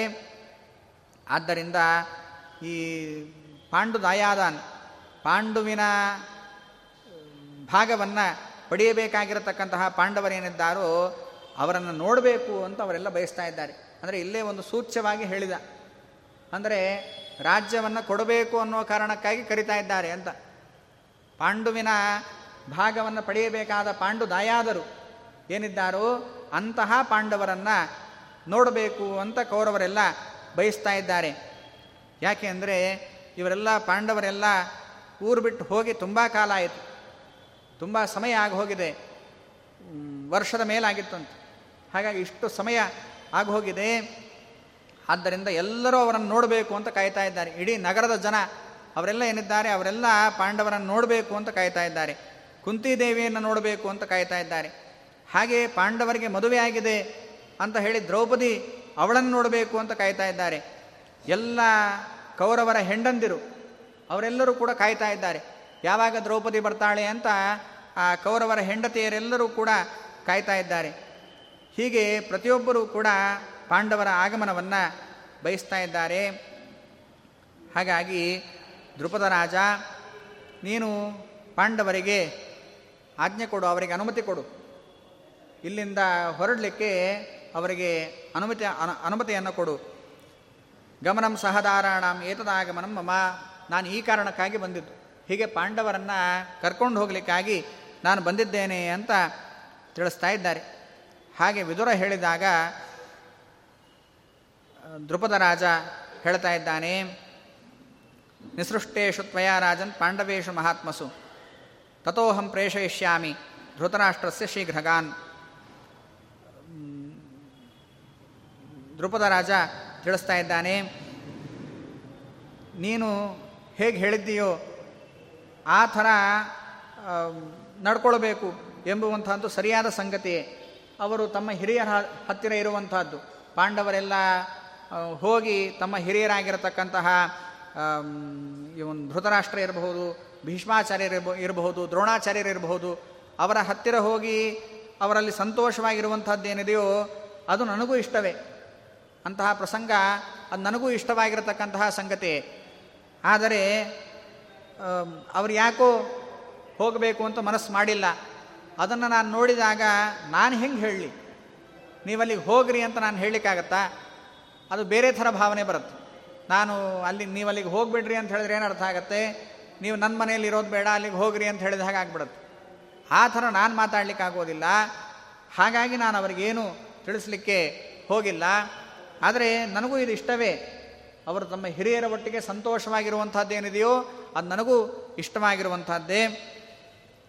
ನತು ತಾವನ್ಮಯ ಯುಕ್ತಂ ಏತದ್ ವಕ್ತು ಸ್ವಯಾಗಿರ, ನನ್ನ ಬಾಯಿಂದ ಅದು ಹೇಳಲಿಕ್ಕೆ ಯೋಗ್ಯ ಅಲ್ಲ. ಹಾಗಾಗಿ ಯಾವಾಗ ಯುಧಿಷ್ಠಿರ ಅಂದ್ಕೊಳ್ತಾನೋ, ಯುಧಿಷ್ಠಿರನ ಮನಸ್ಸಿಗೆ ಬಂತು ಅಂತ ಹೇಳಿದರೆ, ನಾನು ಅಲ್ಲಿ ಹೋಗಬೇಕು ಅಂತ ಅವನ ಮನಸ್ಸಿಗೆ ಬಂತು ಅಂದರೆ, ಅಥವಾ ಭೀಮ, ಅರ್ಜುನ ಅಥವಾ ನಕುಲ ಸಹದೇವರು ಅವರ ಮನಸ್ಸಿಗೆ ಬಂತು, ರಾಮ, ಕೃಷ್ಣ, ಬಲರಾಮದೇವರು ಮತ್ತು ಕೃಷ್ಣ ಇವರ ಮನಸ್ಸಿಗೆ ಬಂತು ಅಂತ ಹೇಳಿದರೆ ಆವಾಗ ಪಾಂಡವರಲ್ಲಿಗೆ ಹೋಗಲಿ. ಯಾಕೆ ಅಂತ ಹೇಳಿದರೆ ಪಾಂಡವರು ಇವರ ಮಾತನ್ನು ಯಾವತ್ತೂ ಮೀರಲ್ಲ. ಅಕಸ್ಮಾತ್ ಏನಾದರೂ ಕೃಷ್ಣ ಹೇಳಿಬಿಟ್ಟ ಅಂತ ಹೇಳಿದರೆ, ನೀವು ಅಲ್ಲಿಗೆ ಹೊರಡ್ರಿ ಅಂತ ಕೃಷ್ಣ ಹೇಳಿಬಿಟ್ಟ ಅಂತ ಹೇಳಿದರೆ, ಅವರು ಯಾವತ್ತೂ ಅವನ ಮಾತಿನ ಬಗ್ಗೆ ಸಂಶಯವನ್ನೇ ತಾಳೋದಿಲ್ಲ, ಅವನ ಮಾತನ್ನು ಆಲಿಸ್ತಾರೆ. ಯಾಕೆಂದರೆ ಪರಮಾತ್ಮ ಯಾವಾಗಲೂ ಇವರಿಗೆ ಪ್ರಿಯವಾದ್ದನ್ನು ಮಾಡ್ತಾನೆ. ಹಾಗಾಗಿ ಅವನು ಹೇಳಿದರೆ ಇವರು ಹೋಗ್ತಾರೆ ಅಂತ ಈ ಥರ ವಿದುರನ ಹತ್ತಿರ ದ್ರುಪದರಾಜ ಹೇಳಿದಾಗ ಯುಧಿಷ್ಠಿರ ಮಾತಾಡ್ತಾ ಇದ್ದಾನೆ. ರಾಜ, ಪರವಂತೋ ವಯಂ ರಾಜನ್, ನಾವೇನಾಗಿದ್ದೇವೆ, ನಾವು ಯಾವಾಗ ನಿನ್ನ ಮಗಳನ್ನು ಮದುವೆಯಾಗಿದ್ದೆವು, ಆವಾಗ ನಾವು ನಿನ್ನ ಅಧೀನರು, ರಾಜ ನೀನು ಹೇಳಿದಂತೆ ನಡ್ಕೊಳ್ಬೇಕು. ಅಂದರೆ ತಂದೆಗೆ ಸಮಾನ. ನೀನು ಹೆಣ್ಣು ಕೊಟ್ಟ ಮಾವ ಅಂತ ಹೇಳಿದ ಮೇಲೆ ನೀನು ತಂದೆಗೆ ಸಮಾನ. ಆದ್ದರಿಂದ ನಾವು ನಿನಗೆ ಅಧೀನರಾಗಿದ್ದೇವೆ. ಯಥಾ ವಕ್ಷಸಿನ ಪ್ರೀತ್ಯ, ನೀನು ಪ್ರೀತಿಯಿಂದ ಏನು ಹೇಳ್ತೀಯೋ ಹಾಗೆ ಮಾಡ್ತೇವೆ ಅಂತ ಹೇಳ್ತಾ ಇದ್ದಾರೆ. ಅಷ್ಟೊತ್ತಿಗೆ ಕೃಷ್ಣ ತಾನು ಹೇಳ್ತಾ ಇದ್ದಾನೆ, ವಿದುರ ಹೇಳಿರುವಂಥದ್ದು ಸರಿ ಇದೆ, ದ್ರುಪದ ರಾಜ ಹೇಳ್ತಾ ಇರುವಂಥದ್ದು ಕೂಡ ಸರಿ ಇದೆ. ನೀವೆಲ್ಲರೂ ಕೂಡ ನಿಮ್ಮ ಹಸ್ತಿನಪುರಕ್ಕೆ ಹೋಗುವಂತಹದ್ದು ಉಚಿತ ಅಂತ ನನಗೂ ಕೂಡ ಅನ್ನಿಸ್ತಾ ಇದೆ ಅಂತ ಕೃಷ್ಣನೂ ಕೂಡ ತಿಳಿಸ್ತಾ ಇದ್ದಾನೆ. ಅಷ್ಟು ಹೇಳಿದ ಕೂಡಲೇ ದ್ರುಪದ ಹೇಳ್ತಾ ಇದ್ದಾನೆ, ಯಥೈತನ್ ಮನ್ಯತೆ ವೀರಃ ದಾಶಾರ್ಹಃ ಪುರುಷೋತ್ತಮಃ. ಏನು ಕೃಷ್ಣ ಹೇಳಿದ್ದಾನೋ ಅದು ಸರಿಯಾಗೇ ಇರುತ್ತೆ. ಯಾಕೆಂದರೆ ಪ್ರಾಪ್ತಕಾಲಂ ಮಹಾಬಾಹು, ಯಾವ ಕಾಲಕ್ಕೆ ಯಾವುದು ಉಚಿತನೋ ಅದು ಪರಮಾತ್ಮನಿಗೆ ಕೃಷ್ಣನಿಗೆ ಗೊತ್ತಿರುವಷ್ಟು ಸರಿಯಾಗಿ ಯಾರಿಗೂ ಗೊತ್ತಿರಲಿಕ್ಕೆ ಸಾಧ್ಯ ಇಲ್ಲ. ಹಾಗಾಗಿ ಅವನು ಹೇಳ್ತಾ ಇದ್ದಾನೆ ಅಂದ ಮೇಲೆ ಇದು ಸರಿಯಾಗೇ ಇದೆ ಅಂತ. ಯಥೈವ ಹಿ ಮಹಾಭಾಗಾ ಕೌಂತೆಯ ಮಮ್ಮ ಸಾಂಪ್ರತಂ ತಥೈವ ವಾಸುದೇವಸ್ಯ ಪಾಂಡುಪುತ್ರಾ ನ ಸಂಶಯ. ಯಾವ ರೀತಿಯಾಗಿ ಪಾಂಡವರು ನನ್ನವರು ಅಂತ ನಾನು ಅಭಿಮಾನದಿಂದ ಕಾಣ್ತಾ ಇದ್ದೇನೋ ಅದಕ್ಕಿಂತ ಹೆಚ್ಚಾಗಿ ಕೃಷ್ಣ ಪಾಂಡವರು ನನ್ನವರು ಅಂತ ಕಾಣುವಂಥವನು. ಹಾಗಾಗಿ ಕೃಷ್ಣ ಹೇಳಿದ್ದಾನೆ ಅಂತ ಹೇಳಿದರೆ ಆ ವಿಷಯದಲ್ಲಿ ಏನು ಸಂದೇಹವೂ ಇಲ್ಲ, ಪಾಂಡವರಿಗೆ ಇದು ಒಳ್ಳೆಯದೇ ಆಗತ್ತೆ ಅಂತ. ಈ ನಿರ್ಧಾರ ನನ್ನದಷ್ಟೇ ಅಲ್ಲ, ಇಂತಹ ನಿಶ್ಚಯ ನನ್ನದು ಮಾತ್ರ ಅಲ್ಲ, ನನ್ನ ನಿರ್ಧಾರ ಏನಿದೆಯೋ ಅದಕ್ಕಿಂತ ಜಾಸ್ತಿಯಾದ ನಿಶ್ಚಯ ಯಾರಿಗಿದೆ? ಯುಧಿಷ್ಠಿರನಿಗಿದೆ. ಯುಧಿಷ್ಠಿರನಿಗೆ ಕೃಷ್ಣ ಹೇಳಿದ್ದ ಅಂತ ಹೇಳಿದರೆ ಶ್ರೇಯಃ ದಾಸ್ಯತಿ ಕೇಶವಃ, ಪರಮಾತ್ಮ ನಮಗೆ ಶ್ರೇಯಸ್ಸನ್ನು ಉಂಟು ಮಾಡ್ತಾನೆ ಎಂಬುವಂತಹ ನಿಶ್ಚಯ ನನಗಿಂತಲೂ ಹೆಚ್ಚಾಗಿ ಈ ಯುಧಿಷ್ಠಿರನಿಗೆ ಇದೆ, ಪಾಂಡವರಿಗಿದೆ. ಹಾಗಾಗಿ ಅವರು ಹೊರಡಬೇಕು ಅಂತ ಪರಮಾತ್ಮ ಹೇಳಿದ ಮೇಲೆ ಅದು ಹಾಗೆ ಆಗುತ್ತೆ ಅಂತ ಇವನು ತಿಳಿಸ್ತಾ ಇದ್ದಾನೆ. ಹಾಗೆ ತಿಳಿಸಿದಾಗ ಈ ಕಡೆ ವಿದುರ ಕುಂತಿದೇವಿ ಇರುವಂತಹ ಮನೆಗೆ ಹೋಗ್ತಾ ಇದ್ದಾನೆ, ಕುಂತಿದೇವಿಯ ಹತ್ತಿರಕ್ಕೆ ಹೋಗ್ತಾ ಇದ್ದಾನೆ. ಅಲ್ಲಿಗೆ ಹೋಗಿ ನಮಸ್ಕಾರ ಮಾಡಿದಂತೆ, ನಮಸ್ಕಾರ ಮಾಡಿ ಕಾಲ್ಮುಟ್ಟಿ ನಮಸ್ಕಾರ ಮಾಡಿ ಅವಳನ್ನು ಅವಳ ಹತ್ತಿರ ಮಾತಾಡ್ತಾ ಇದ್ದಾನೆ. ಹೀಗೆ ಅವನು ನಮಸ್ಕಾರ ಮಾಡಿದ ಕೂಡಲೇ ಕುಂತಿದೇವಿಯ ಕಣ್ಣಿಂದ ನೀರು ಬಂತಂತೆ, ಧಾರಾಕಾರವಾಗಿ ನೀರು ಬರ್ತಾ ಇದೆ. ಕುಂತಿ ಹೇಳ್ತಾ ಇದ್ದಾಳೆ, ವೈಚಿತ್ರ ವೀರ್ಯ ತೇ ಪುತ್ರಾಹ, ವಿದುರ ನಿನ್ನ ಮಕ್ಕಳು ಬದುಕಿದ್ದಾರೆ ಅಂತ. ವಿದುರ ನಿನ್ನ ಮಕ್ಕಳು ಬದುಕಿದ್ದಾರೆ, ಯಾಕೆ ಅಂದರೆ ನಿನ್ನ ಅನುಗ್ರಹದಿಂದ ಅರಗಿನ ಮನೆಯಲ್ಲಿ ನಾಶವಾಗಬೇಕಾಗಿರತಕ್ಕಂತಹ ಅವರು ಬದುಕಿದ್ದಾರೆ, ಅವರಿಗೆ ವಾಪಸ್ ಬಂದಿದ್ದಾರೆ. ನೀನು ಎಂತಹ ಸ್ವಭಾವವುಳ್ಳಂಥವನು ಅಂತ ಹೇಳಿದರೆ ನೀನು ಒಂಥರ ಆಮೆ ಥರ. ಆಮೆ ಏನು ಮಾಡುತ್ತೆ? ಅದು ಮರಿಗಳನ್ನು ಬೆಳೆಸೋದಿಲ್ಲ, ಹತ್ತಿರ ಎದ್ಕೊಂಡು ಬೆಳೆಸೋದು ಅಂತೇನಿಲ್ಲ. ಅದೆಲ್ಲೋ ದೂರ ಇರುತ್ತಂತೆ, ಎಲ್ಲೋ ದೂರ ಇದ್ದು ತನ್ನ ಮರಿಗಳಿಗೆ ಒಳ್ಳೆಯದಾಗಲಿ ಅಂತ ಯೋಚನೆ ಮಾಡ್ತಾ ಇರುತ್ತಂತೆ. ಅದು ಅಷ್ಟು ಯೋಚನೆ ಮಾಡಿದ್ರೆ ಇದು ಒಳ್ಳೆಯದಾಗ್ತಾ ಇರುತ್ತಂತೆ. ಅದೇನು ಹತ್ತಿರ ಇದ್ದು ಬೆಳೆಸುವಂತಹ ಕ್ರಮ ಇಲ್ಲ ಅಂತ ಆಮೆಗಳಲ್ಲಿ. ಆ ಥರ ಎಲ್ಲೋ ಇದ್ದುಕೊಂಡು ಯೋಚನೆ ಮಾಡಿದ್ರೇ ಹೇಗೆ ಒಳ್ಳೆಯದಾಗತ್ತೋ ಅದರಂತೆ ನೀನು ಎಲ್ಲೋ ಇದ್ದೀಯ, ಎಲ್ಲೋ ದೂರದಲ್ಲಿದ್ದು ಪಾಂಡವರಿಗೆ ಒಳ್ಳೆಯದಾಗಲಿ ಅಂತ ಯೋಚನೆ ಮಾಡ್ತಾ ಇದ್ದೀಯಲ್ಲ, ಹಾಗೆ ಯೋಚನೆ ಮಾಡೋದ್ರಿಂದಲೇ ಇವರೆಲ್ಲ ಚೆನ್ನಾಗಿದ್ದಾರೆ, ಪಾಂಡವರೆಲ್ಲ ಚೆನ್ನಾಗಿದ್ದಾರೆ. ತವ ಪುತ್ರಾಸ್ತು ಜೀವಂತಿ ತ್ವದ್ಭಕ್ತಿಯ ಭರದರ್ಷಭ, ನಿನ್ನ ಪ್ರೀತಿಯಿಂದ ಅವರೆಲ್ಲ ಬದುಕಿದ್ದಾರೆ. ಯಾವ ರೀತಿಯಾಗಿ ಕೋಗಿಲೆಯ ಮರಿಗಳನ್ನು ಕಾಗೆಗಳು ಸಾಕ್ತಾವೆ, ಹೇಳ್ಕೊಳ್ಳಿಕ್ಕೆ ಮಾತ್ರ ಅದು ಕೋಗಿಲೆಯ ಮರಿಗಳು, ಆದರೆ ಸಾಕಿದ್ದೆಲ್ಲ ಯಾವುದು ಕಾಗೆಗಳೇ ಸಾಕಿರ್ತಾವೆ. ಹೇಗೋ ಅದರಂತೆ ಹೇಳ್ಕೊಳ್ಳಿಕ್ಕೆ ಇವರು ನನ್ನ ಮಕ್ಕಳಷ್ಟೇ, ಪಾಂಡವರೆಲ್ಲ ನನ್ನ ಮಕ್ಕಳು ಅಂತ ನಾನು ಹೇಳ್ಕೊಳ್ಳಿಕ್ಕಷ್ಟೇ. ನಾನು ಅವರ ಜವಾಬ್ದಾರಿ ಏನೂ ತಗೊಳ್ಳಿಲ್ಲ, ಪಾಂಡವರನ್ನು ಸರಿಯಾಗಿ ನೋಡ್ಕೊಳ್ಬೇಕು, ಅವರನ್ನು ಒಳ್ಳೆ ಸ್ಥಿತಿಯಲ್ಲಿಡಬೇಕು ಅಂತ ಅವರನ್ನು ನಾನು ಹಾಗೆಲ್ಲ ಯೋಚನೆ ಮಾಡಲಿಲ್ಲ. ಆದರೆ ಅವರನ್ನು ನನ್ನ ಮಕ್ಕಳು ಅಂತ ಭಾವಿಸಿ ಬೆಳೆಸಿದವನು ನೀನು ವಿದುರ. ಅವರನ್ನು ಪಾಂಡವರನ್ನು ಅವರಿಗೆ ಒಳ್ಳೆಯದಾಗಲಿ ಅಂತ ಬೆಳೆಸಿರತಕ್ಕಂಥವನು ನೀನು. ಅಷ್ಟು ಪ್ರೀತಿಯನ್ನು ಅವರಲ್ಲಿ ಮಾಡ್ತಾ ಇದ್ದೀಯಾ. ತಮಗೆ ಬೇಕಾದಷ್ಟು ದುಃಖಗಳು ಬಂದಿವೆ, ಪ್ರಾಣಾಂತಕವಾಗಿರತಕ್ಕಂತಹ ದುಃಖಗಳು ಬಂದಿವೆ. ಆದರೆ ಅದನ್ನೆಲ್ಲ ಪಾರಾಗುವಂತೆ ನೀನು ಮಾಡಿದ್ದೀಯ. ಅತಃಪರಂ ನ ಜಾನಾಮಿ ಕರ್ತವ್ಯಂ ಜ್ಞಾತುಮರ್ಹಸಿ. ಹೀಗೆ ಮುಂದೆ ನಾವೇನು ಮಾಡಬೇಕು ಎಂಬುವಂತಹದ್ದು ನಮಗಂತೂ ಗೊತ್ತಿಲ್ಲ, ನಿನಗೆ ಅದೆಲ್ಲ ಸರಿಯಾಗಿ ಗೊತ್ತಿರುತ್ತೆ. ನಮ್ಮ ಬಗ್ಗೆ ನಮಗೆ ಯಾವುದು ಒಳ್ಳೆಯದು ಅಂತ ನಿನಗೆಲ್ಲ ಸರಿಯಾಗಿ ಗೊತ್ತಿರುತ್ತೆ. ಆದ್ದರಿಂದ ನಾವು ಮುಂದೆ ಏನು ಮಾಡಬೇಕು ಅನ್ನೋದನ್ನು ನೀನು ಹೇಳು ಅಂತ ತಿಳಿಸಿದಾಗ ಪ್ರಣಿಪತ್ಯ ಬ್ರವೀತ್ ಕ್ಷತ್ತ ಮಾ ಶೋಚೈತಿ ಭಾರತ. ಅವಳು ಅಳ್ತಾ ಇದ್ದರೆ ಸಮಾಧಾನ ಮಾಡ್ತಾ ಹೇಳ್ತಾ ಇದ್ದಾನೆ, ನಮಸ್ಕಾರ ಮಾಡಿ ಹೇಳ್ತಾ ಇದ್ದಾನೆ ವಿದುರ, ದುಃಖ ಪಡಬೇಡ ತಾಯಿ. ನ ವಿನಶ್ಯಂತಿ ಲೋಕೇಶು ತವ ಪುತ್ರಾಹ ಮಹಾಬಲಾಹ. ಯೋಚನೆ ಮಾಡಬೇಡ, ನಿನ್ನ ಮಕ್ಕಳು ಯಾವತ್ತೂ ಕೂಡ ನಾಶವನ್ನು ಹೊಂದೋದಿಲ್ಲ. ನಿನ್ನ ಮಕ್ಕಳು ಮಹಾಬಲಿಷ್ಠರಾಗಿದ್ದಾರೆ. ನಚರೇಣ ಇವ ಕಾಲೇನ, ಸ್ವಲ್ಪ ಕಾಲ, ಇನ್ನೊಂದು ಸ್ವಲ್ಪ ಕಾಲ ತಡೀರಿ, ಇನ್ನೊಂದು ಸ್ವಲ್ಪ ಕಾಲದಲ್ಲಿ ನೀವೆಲ್ಲ ನಿಮ್ಮ ರಾಜ್ಯವನ್ನು, ನಿಮಗೆ ಸೇರಬೇಕಾಗಿರುವಂಥದ್ದೆಲ್ಲವನ್ನು ಕೂಡ ನೀವು ಪಡಿತೀರಿ. ಬಾಂಧವೈ ಸಹಿತಾ ಸರ್ವೈ ಮಾ ಶೋಕಂ ಕುರು ಮಾಧವಿ. ಎಲ್ಲ ಬಾಂಧವರ ಒಟ್ಟಿಗೆ ಸೇರಿಕೊಂಡು ನೀವೆಲ್ಲ ಸಂತೋಷವಾಗಿರ್ತೀರಿ. ಆ ಥರ ಪ್ರಸಂಗ ಮುಂದೆ ಬರುತ್ತೆ, ದುಃಖ ಪಡಬೇಡ್ರಿ ಅಂತ ಈ ರೀತಿಯಾಗಿ ಸಮಾಧಾನವನ್ನು ಮಾಡ್ತಾ ಇದ್ದಾನೆ. ಮುಂದೆ ನಾನಲ್ಲಿ ಹೋಗಿ ನಿಮಗೆ ಬೇಕಾಗಿರತಕ್ಕಂತಹ ರಥಗಳನ್ನು ಕಳಿಸ್ತೇನೆ, ಒಳ್ಳೆಯ ಉತ್ತಮವಾಗಿರತಕ್ಕಂತಹ ರಥಗಳನ್ನು ಕಳಿಸ್ತೇನೆ, ವೇಗವಾಗಿ ಬಂದು ಅವೆಲ್ಲ ನಿಮ್ಮನ್ನಲ್ಲಿಗೆ ಕರ್ಕೊಂಡು ಬರ್ತಾವೆ, ಆ ಥರ ವ್ಯವಸ್ಥೆಯನ್ನು ಮಾಡ್ತೇನೆ ಅಂತ ಈ ರೀತಿಯಾಗಿ ತಿಳಿಸ್ತಾ ಇದ್ದಾನೆ. ಹೀಗೆ ಮುಂದೆ ಅವನು ಅಲ್ಲಿಗೆ ಹೊರಡ್ತಾ ಇದ್ದಾನೆ. ಎಲ್ಲರಿಗೂ ಏನೇನು ಕೊಡಬೇಕು ಅವೆಲ್ಲವನ್ನು ಕೂಡ ಕೊಟ್ಟು ವಿದುರ ತಾನು ವಾಪಸ್ ಹೊರಡಲಿಕ್ಕೆ ಸಿದ್ಧನಾಗ್ತಾ ಇದ್ದಾನೆ ಎಂಬುದಾಗಿ ತಿಳಿಸ್ತಾ ಇದ್ದಾರೆ. ಮುಂದೆ ಆ ಪಾಂಡವರನ್ನು ಕರ್ಕೊಂಡು ಹೋಗ್ತಾರೆ. ಕರ್ಕೊಂಡು ಹೋದ ಮೇಲೆ ಅಲ್ಲಿ ಅರಮನೆಯಲ್ಲಾಗುವಂತಹ ಪ್ರಸಂಗ ಅದೆಲ್ಲವನ್ನು ಕೂಡ ಅದನ್ನು ವರ್ಣನೆ ಮಾಡ್ತಾ ಇದ್ದಾರೆ. ಆ ಎಲ್ಲ ಭಾಗವನ್ನು ಮತ್ತೆ ಪುನಃ ನಾಳೆ ಸೇರಿದಾಗ ಯಥಾಮತಿ ನೋಡೋಣ ಅಂತ ಹೇಳ್ತಾ ಈ ಕರ್ಮವನ್ನು ಶ್ರೀ ವಿಶ್ವೇಶತೀರ್ಥಾದಿ ಸಮಸ್ತ ಗುರುವಂತರ್ಗತ ಭಾರತೀಯ ರಮಣ ಮುಖ್ಯ ಪ್ರಾಣಾಂತರ್ಗತ ಶ್ರೀಕೃಷ್ಣನಿಗೆ ಅರ್ಪಣೆ ಮಾಡ್ತೇನೆ. ಶ್ರೀಕೃಷ್ಣಾರ್ಪಣ ವಸ್ತು.